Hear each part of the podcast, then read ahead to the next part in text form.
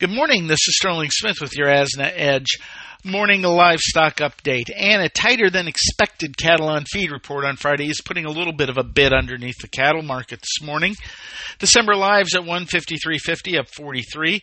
February at 156.75 that's up 90. January feeders 182.70 up 193 again. Tighter numbers there and a little bit uh, easier grain prices pushing things up. Market internals were uh, decidedly mixed. Choice cutouts at 254.87 down 283, but select at 232.83 we're up a dollar nine. Uh, cash trade this week will probably will be slow due to the holiday, so uh, I don't anticipate any big moves here. And uh, action should be kind of subdued.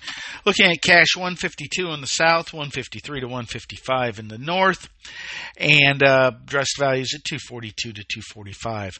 Slaughter was solid, 125,000 on Friday, but again, expect the plants to slow down, and the need for cattle right over the very near term to be a little bit sluggish. Moving on to the hog complex, uh, December hogs at 84.05 are up 18. February though at 90.70 up 115. Market internals remain uh, a little bit mixed here. Carcass value is 93.44 down 181. Or excuse me, that's up 81 cents. I apologize. And uh, bellies at 114.34 up 423.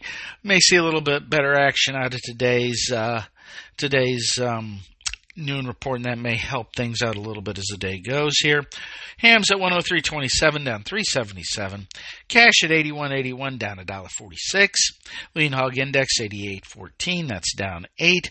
Slaughter 478,000 487,000. The weekend kill was 167 so that was fairly solid. Chinese prices are a little bit lower as lockdowns from COVID are increasing. $1.58 a pound down 3 cents. This is Sterling Smith from Omaha, Nebraska wishing everybody a great morning. Thank you for listening to today's Livestock Markets Brief. For additional information, visit agrisompo.com and find us under Resources and the Daily Marketing Commodities tab. Have questions?